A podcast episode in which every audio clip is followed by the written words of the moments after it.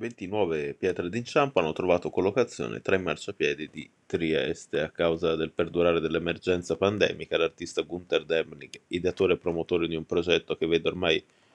un'ampia diffusione in tutta la città, non è potuto essere presente come consuetudine. La posa delle Stolperstein è stata così affidata ai discendenti delle vittime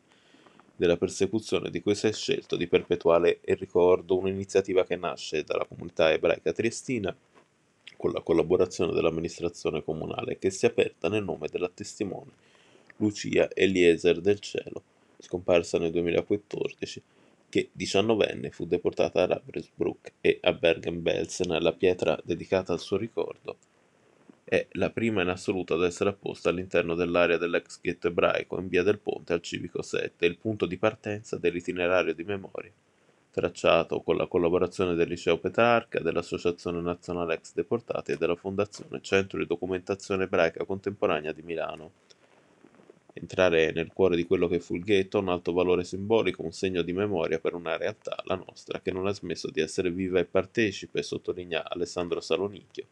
il presidente della comunità ebraica, che ha aperto questo percorso insieme al sindaco Roberto Di Piazza, l'assessore comunitario alla cultura Eliau Giorgi, e rabbino capo Alexander Meloni, un momento particolarmente toccante anche in considerazione del legame di amicizia tra la testimone di origine corfiota e la madre diamantina vivante Salonicchio,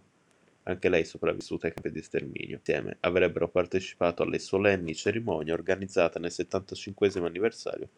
dell'emanazione delle leggi razziste, un progetto, quello delle pietre d'inciampo, che va avanti viste anche le molte richieste che continuiamo a ricevere, eh, spiega Salonicchio, cercheremo di assolverne il più possibile. Le Stolperstein disseminate in tutta Trieste sono un'ottantina, visualizzabili con le relative storie anche grazie a una mappa virtuale sviluppata dal Museo Ebraico, grazie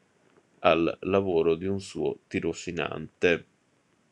La posizione delle pietre è stata per il sindaco anche l'occasione di un importante annuncio. La risiera di San Saba sarà infatti oggetto di alcuni interventi di riqualificazione e messa in sicurezza, anche in considerazione delle migliaia di persone che la visitano in occasione di cerimonie e manifestazioni.